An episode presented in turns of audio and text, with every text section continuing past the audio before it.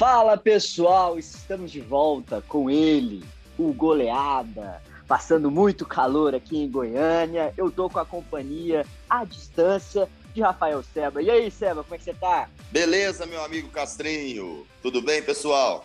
Suportando calor? Ah, tamo aí, né? Tamo aí, não tá fácil não. Só nadando que eu sei que você curte nadar. É isso aí.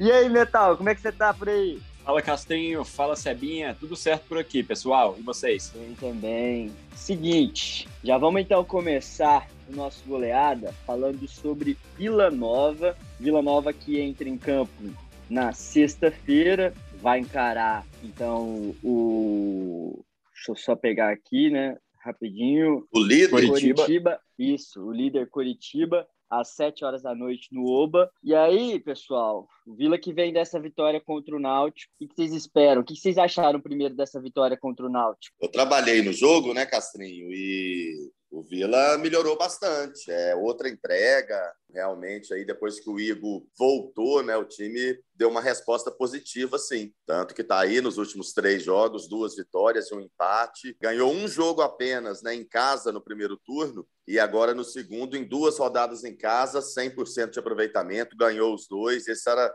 era até uma missão, né, que o Igor falou. O principal objetivo era esse, era melhorar o desempenho em casa, justamente para o Vila conseguir o principal objetivo no final da temporada, que, que é o que todo mundo fala né, lá no Oba, que é se manter na Série B do brasileiro. Então, muito importante esse, esse desempenho, esse início bom de segundo turno, principalmente jogando em casa. E aí depois a gente fala, né? Porque aí já é um desafio mais complicado, que é encarar o líder Curitiba fora, mas o time vem numa ascensão, sim e a torcida pode ficar mais animada. É isso, né, Metan? Eu também gostei bastante. Gostei, é igual o Seba falou, assim, uma resposta muito boa. Fiquei impressionado com a atuação do Vila. É, até os 20 minutos ali do primeiro tempo, o Náutico dominou o jogo, parecia que ia partir para cima e ter uma vitória fácil, mas depois de 20 minutos o Vila reverteu esse quadro. Gostei que o Igor repetiu a escalação, né? Então já vai dando um padrão de jogo para a equipe. E aí, a partir daí, o Vila marcou muito lá na frente, né? Teve uma agressividade na marcação. O Náutico até continuou tendo um pouquinho mais de posse de bola, mas o Vila mordendo muito ali no meio de campo, jogadores com muita luta e vontade de roubar a bola. E aí, através desse, desse estilo de jogo, foi letal, né? Fez o gol com o Cleiton no finalzinho do primeiro tempo, no segundo tempo, continuou se segurando nessa,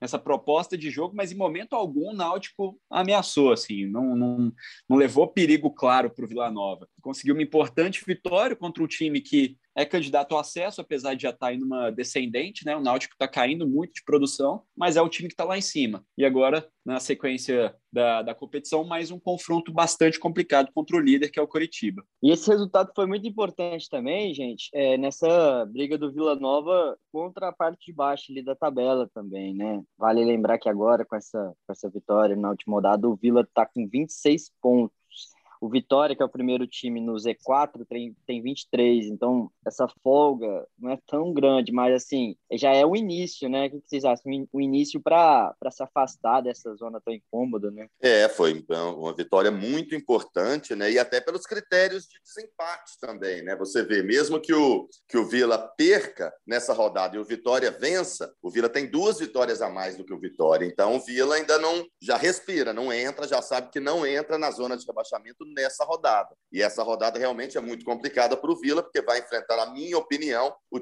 time que vem jogando o melhor futebol nessa Série B, um time mais constante, que é o Coritiba. Então, um jogo muito difícil, né, lá na capital paranaense, claro. Vila tem condição, inclusive, se buscar um pontinho de lá não é ruim, mas é um jogo muito complicado para o Vila, mas mesmo que perca, então não entra na zona de rebaixamento. Depois já volta para casa, já tem um confronto contra o Confiança, né, que é o lanterna aí da Série B, provavelmente com público no Oba, tem essa possibilidade. Então, Vila, é, nessa volta do Igor e nesse início de segundo turno, tá, tá assim, tá bem melhor do que, do que naquela fase complicada, né, que passou, que realmente aí era cotado como um dos prováveis rebaixados. Agora não, reagiu e acho que tem condição sim de, de fazer uma campanha para se manter na Série B até o final da competição. Se a gente pegar o primeiro turno, né, e nesses mesmos jogos, o Vila perdeu do Náutico, perdeu do Coritiba e perdeu do Confiança. Foi inclusive a sequência de jogos que causou a demissão do técnico Wagner Lopes. Agora, já venceu o Náutico, se arranca igual o Sebinha falou, um empate contra o Coritiba tá ótimo, maravilhoso para o Vila, e aí depois tenta ganhar do Confiança, né? É, o Lanterna aí tem que ganhar. Ganha do Confiança jogando em casa, dos nove pontos que no primeiro turno não ganhou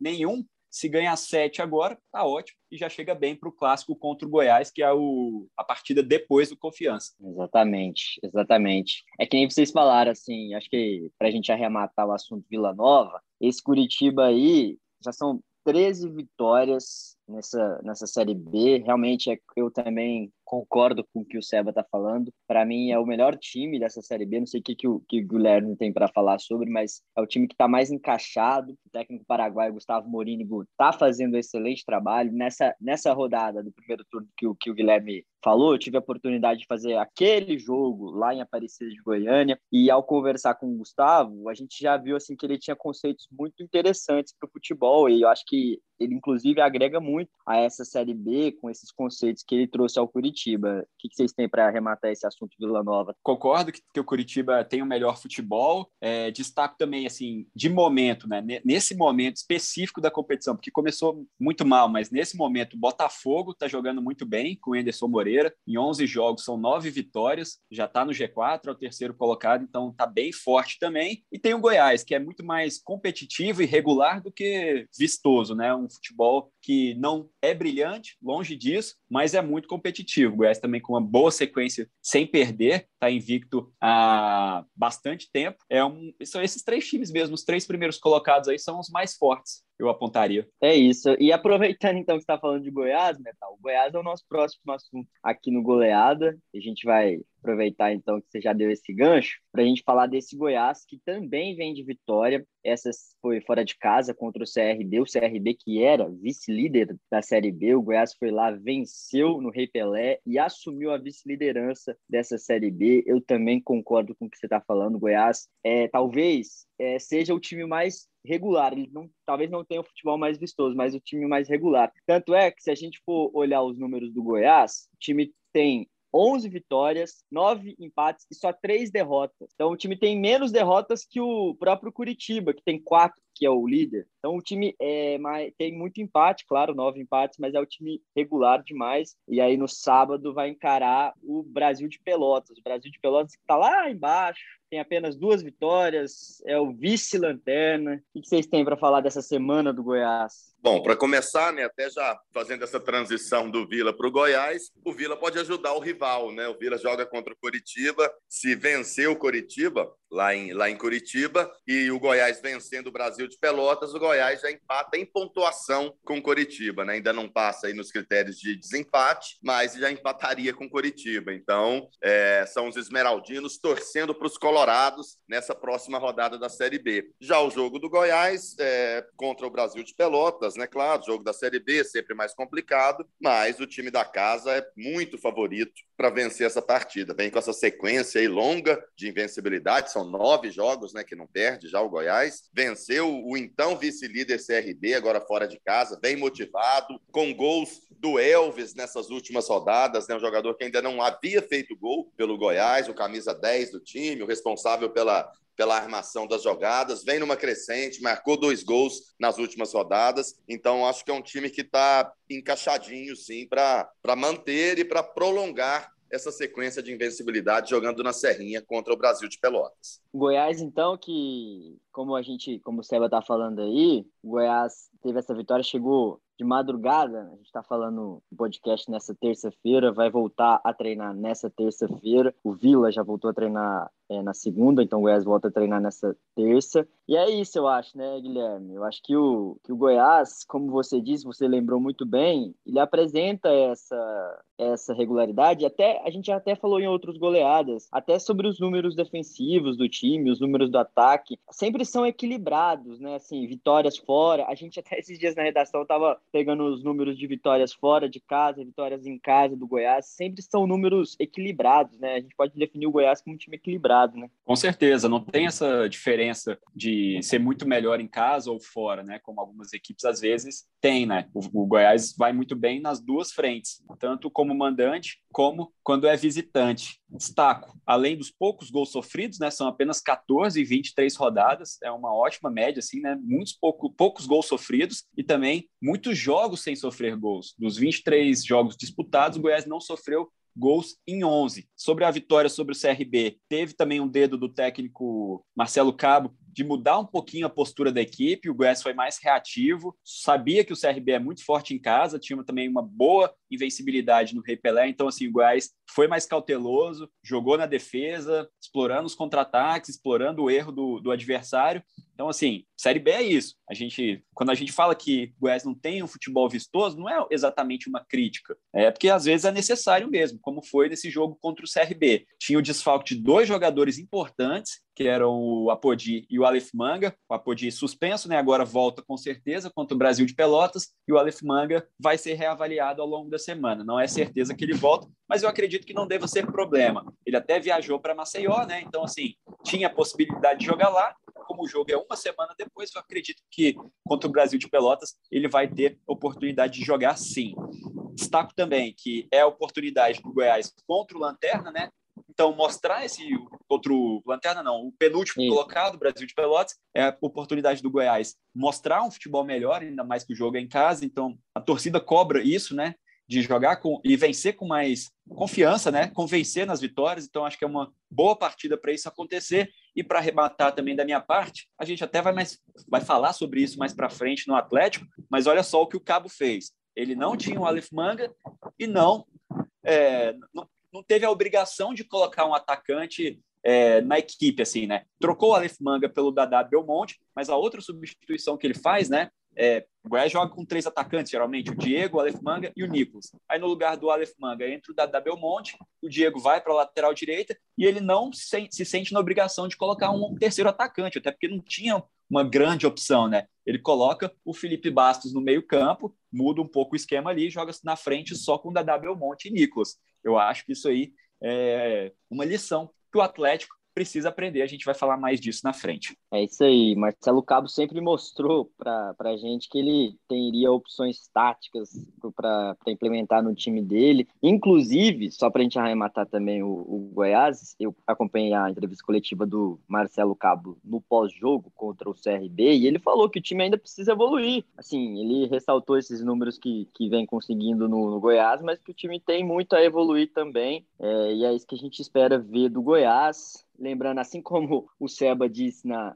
quando ele estava falando, é, os colorados vão torcer, os esmeraldinhos vão torcer para os colorados essa rodada. E aí, é como o Guilherme falou, na sexta-feira da semana que vem, os dois voltam a se encontrar. Será que vai, aí depois vai rolar agradecimento? É claro que não, né, gente? É a grande rivalidade que a gente tem nesse estado. Mas vamos lá, vamos seguir. É, falar sobre o Atlético. O Atlético que segue sem vencer no Antônio Ascioli. Agora já são oito jogos, contando aquele empate contra o Atlético Paranaense na Copa do Brasil, oito jogos sem vencer lá no Antônio Ascioli. O adversário da vez foi o Corinthians no domingo, mais um empate em 1 a 1 Eu acho que assim, esse problema a gente pode abordar em vários pontos. Eu acho que o problema do Atlético não vencer em casa. Tem alguns pontos principais, que é o time está tendo tempo para treinar. Esse último jogo foram duas semanas treinando para entrar em campo contra o Corinthians. Eu acho que esse é o principal ponto. E o outro ponto é esquema tático. Assim, o Atlético não tem mais tantas opções. O Barroca está insistindo no mesmo esquema sempre. Dessa vez tivemos quatro laterais em campo contra o Corinthians. O é, que, que vocês têm a opinar sobre esse Atlético? Olha, é, para começar, né, assim, a campanha é boa. No geral, dentro das expectativas do Atlético, a campanha é boa, o time está na nona posição e tem um jogo a menos. Não pode contar com esses pontos do jogo a menos que é contra o Flamengo no Rio.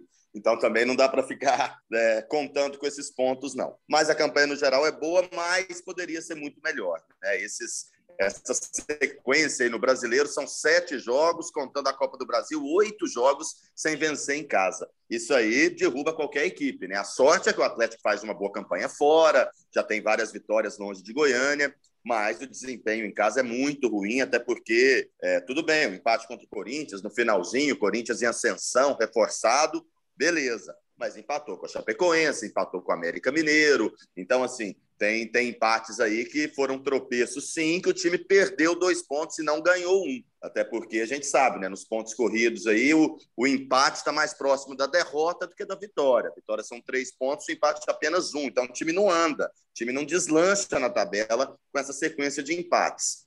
E aí tem o problema do Barroca, né? Que tem duas semanas para treinar, acho que já são, acho que já é um mês, né? Nesse intervalo de uma semana e dessa vez duas semanas, e o time não tem aproveitado, né? Os treinadores sempre reclamam de tempo para treinar, tempo para recuperar jogadores, então o Atlético não vem aproveitando isso. Os treinos do Barroca, então, não tem feito, não tem surtido efeito. De repente era melhor o time jogar aí quarta, domingo, quarta, sábado, quinta, sábado, domingo e treinar menos porque não, não, não tem surtido efeito essa, esse longo período para treinar, não. Eu acho que, e para chamar o, Metal aqui para conversa, esse Atlético, a gente estava conversando também ontem lá na, na redação, lembrando que a gente está falando nessa terça-feira, sobre esse fato também no, no, da quantidade de empates, né? Assim, é eu acho que o que a gente vinha conversando com o Barroca durante a semana, até antes do jogo lá, eu tive a oportunidade de fazer esse jogo também, estava lá no, no estádio Antônio Ascioli. O que a gente vem conversando é que assim, o time valoriza pelo menos esses pontos somados.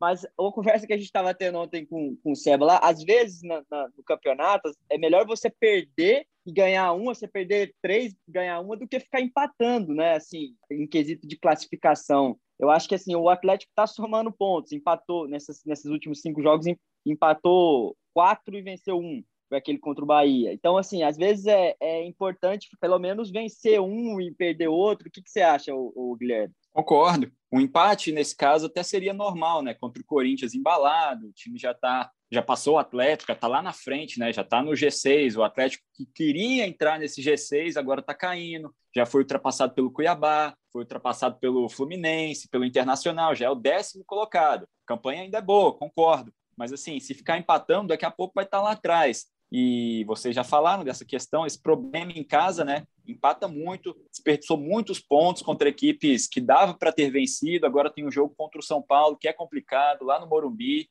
Na, no primeiro turno o Atlético venceu, agora já o cenário já é mais complicado, porque é fora de casa. Acho pouco provável que vá vencer essa partida. E para piorar essa situação, aquela questão, né? Começa o jogo com dobre de lateral. Geralmente era só na esquerda ou só na, na direita. Nessa partida foram nas duas laterais. Então, assim, fica claro que o time melhora muito quando o Barroca precisa desfazer essa, essa estratégia, né? Às vezes ele já está perdendo, o time já está atrás no placar, então dificulta. Mesmo assim, o time melhora, como foi nesse jogo contra o Corinthians. Quando saiu o Dudu, quando saiu o Igor Cariuso, o time melhorou muito. O Ronald, apesar de também não ser aquele grande atacante, não ser um ótimo nome, mas é um jogador da posição, pelo menos no ataque, né? E aquela volta a bater na tecla, assim, você não é obrigado a jogar com três atacantes em todos os jogos. Teve tempo para treinar, teve 14 dias para testar um outro esquema tático. Coloca o meio de campo, entra com o jogador ali e libera, dá mais liberdade para o João Paulo. Coloca o Matheus Barbosa, que chegou aí do Cruzeiro, né? Você até pode falar sobre esse jogador. Não, não, não, creio que seja assim um grande jogador, até porque a gente já viu que não tirou a, a titularidade do Baralhas, por exemplo, né? Mas bota nesse jogo três volantes e libera o João Paulo para cair um pouquinho ali pela direita. Entra só com um lateral como ponta, né? O Natanael pela esquerda, acho que é o que consegue fazer mais esse estilo de jogo que o Barroca gosta, de dobrar nas laterais. Entra com o Natanael na, na esquerda, o Ronald na direita e libera o João Paulo, já que teria três volantes. Eu acho que eu faria alguma coisa nesse sentido, sabe? Então, Guilherme, o Matheus Barbosa, ele, ele é um jogador que ele saiu do Cruzeiro sendo um dos artilheiros do time. Assim.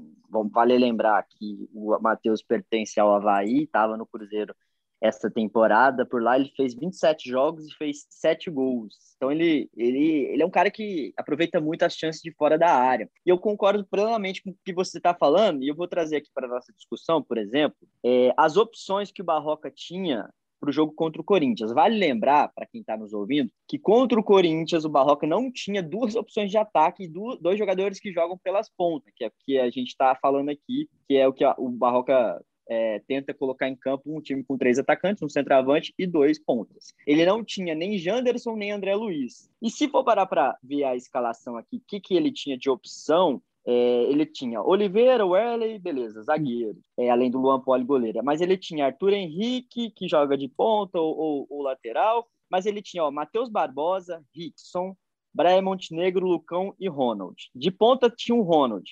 E eu acho que é exatamente isso que você está falando aí, Metal. Porque, assim, com opções como Matheus Barbosa e Rickson, talvez ele reforçasse ali o meio-campo e pudesse fazer uma partida ali com dois atacantes, uma partida mais sólida no meio-campo, até trazer mais riscos para o Corinthians. Eu acho que, assim. O próprio. Eu falo muito do Matheus Barbosa, mas o próprio Rickson, assim, chegou aqui como volante, mas ele falou na apresentação que na base do Botafogo, inclusive com o próprio Barroca, sempre jogou como meia, assim, chegando no ataque, arriscando de fora da área, poderia também ser uma opção. Isso, eu acho que assim, com as opções que ele tinha na mão ali, ele poderia ter, ter mudado o esquema realmente, assim. Eu acho que ele, a gente viu... E também depois, né, na entrevista pós-jogo, eu achei que ele foi infeliz, né, porque assim, depois que ele colocou o Ronald, o time melhorou. Aí perguntaram, né, por que você então não colocou o Ronald no início? Ele falou, ah, mas eu não teria um atacante para colocar depois. Enfim, mas eu acho que ele tem que começar com o que, com o que ele pensa que seria melhor. E não pensar já para depois dos 20, 30 minutos do segundo tempo para colocar um jogador. Então achei que.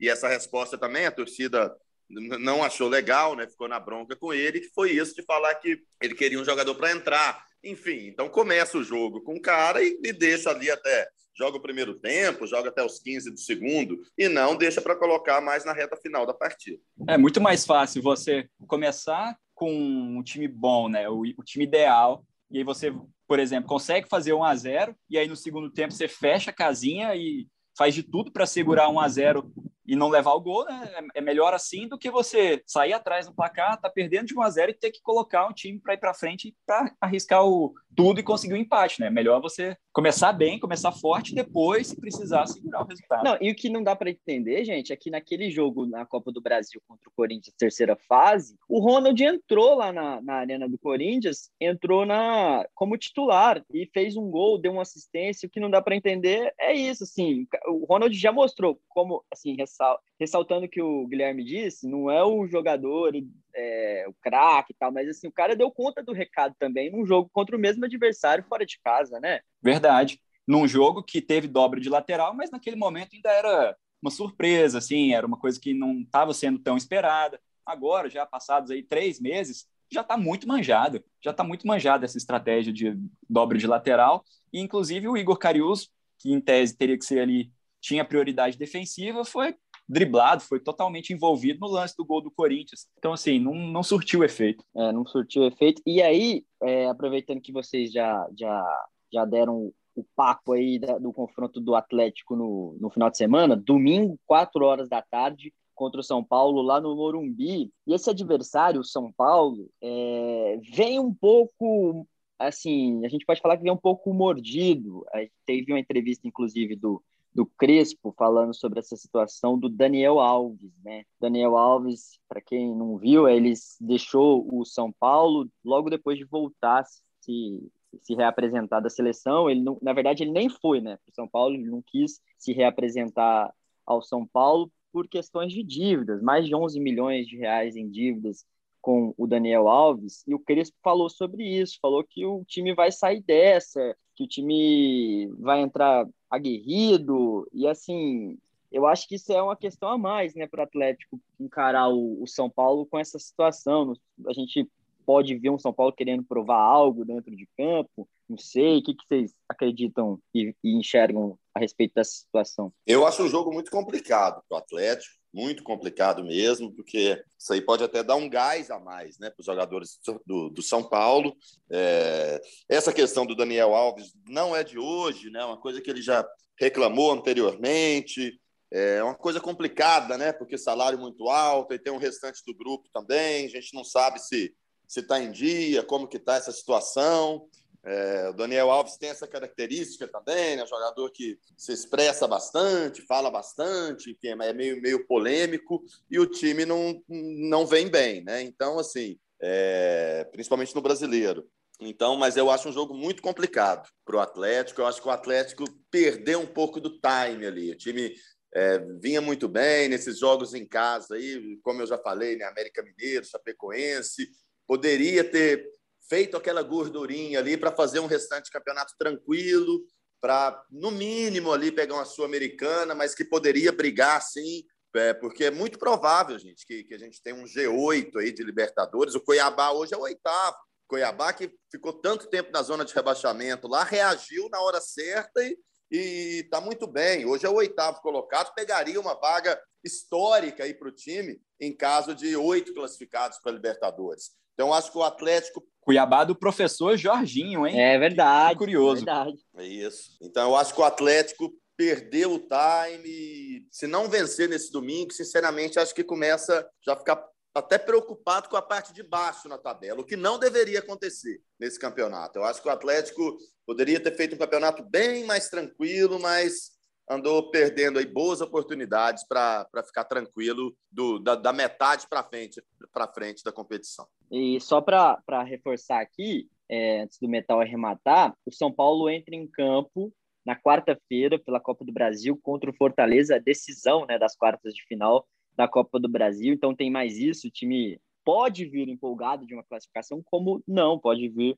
Lembrando que o primeiro jogo entre Fortaleza e São Paulo ficou 2 a 2 no Morumbi, agora a decisão é lá no Ceará. E aí ainda tem mais um, um, um reforço para o São Paulo, o Caleri, Jonathan Caleri pode estrear contra o Atlético. E como é que você vê esse São Paulo e com todas essas situações e particularidades, Guilherme, do São Paulo? Acho que jogando em casa, no Morumbi, contra esse Atlético que está empatando muito, não está conseguindo. O Atlético faz muito pouco gol, né? Então, assim, eu acho o São Paulo favorito, apesar de também viver um momento delicado na competição, né? Está pertinho da zona de rebaixamento, mas até por isso vai entrar pressionado e precisando muito da vitória. Eu vejo o São Paulo como favorito para essa partida. Acho que é um duelo muito complicado para o Atlético, igual disse o Seba, e assim, pode Pode ser que perca, vai cair na tabela mais um pouco. Depois tem um confronto direto contra o Cuiabá, que até a gente destacou aí. Que ironia, o técnico Jorginho, que foi praticamente escorraçado aqui do Dragão, né?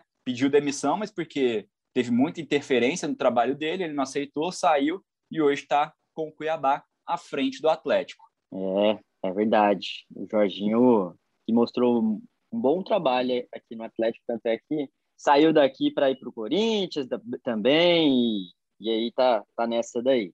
Eu acho que é isso, então. Geralmente o Atlético não tem muita paciência com, a, com o treinador, nessa vez está tendo paciência com o Barroca, até contrariando um pouco o seu perfil, mas muito também porque acho que o Adson não quer dar muito braço a torcer, é, porque quando ele contratou o Barroca, todo mundo falou que não ia dar certo, né? Acho que ele está tendo uma paciência um pouquinho a mais do que o comum também por causa disso e principalmente também porque naquela época, naquela época que o Barroca chegou, o time emendou, foram quatro vitórias, né?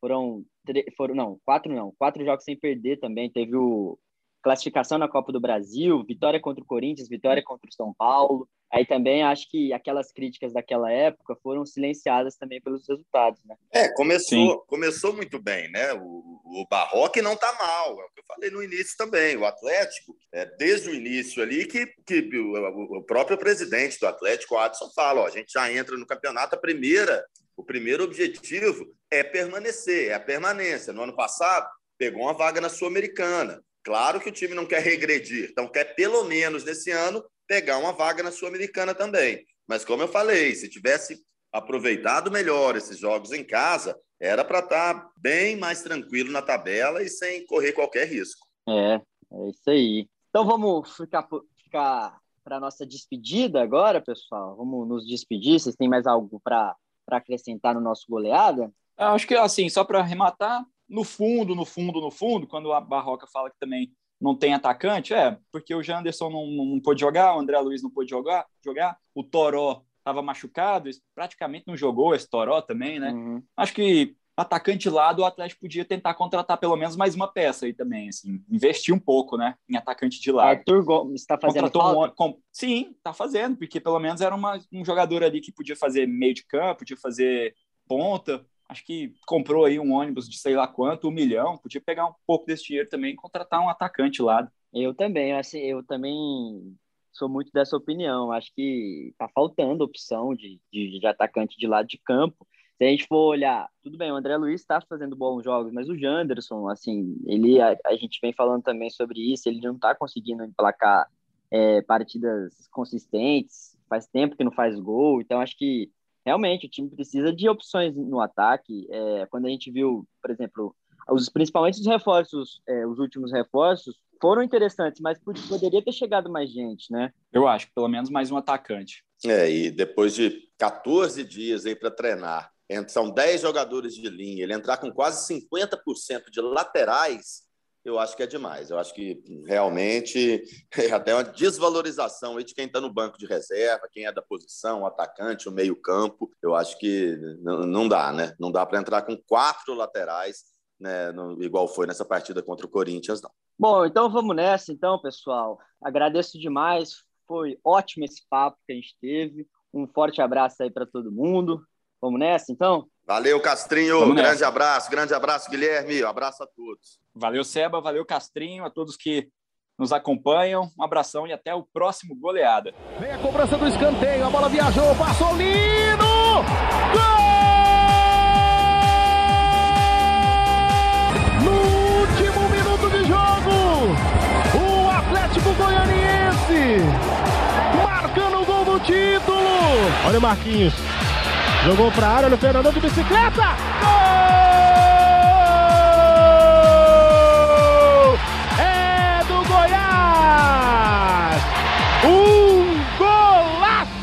Fernandão de bicicleta. Moisés tá pintando o. Aqui na esquerda, bateu de canhota. A bola vai entrando, chega, tira, encaixou. É nosso, é nosso, é nosso, é nosso, é nosso. É do título, meu Deus do céu. É do título, meu Deus do céu. É do Vila Moisés.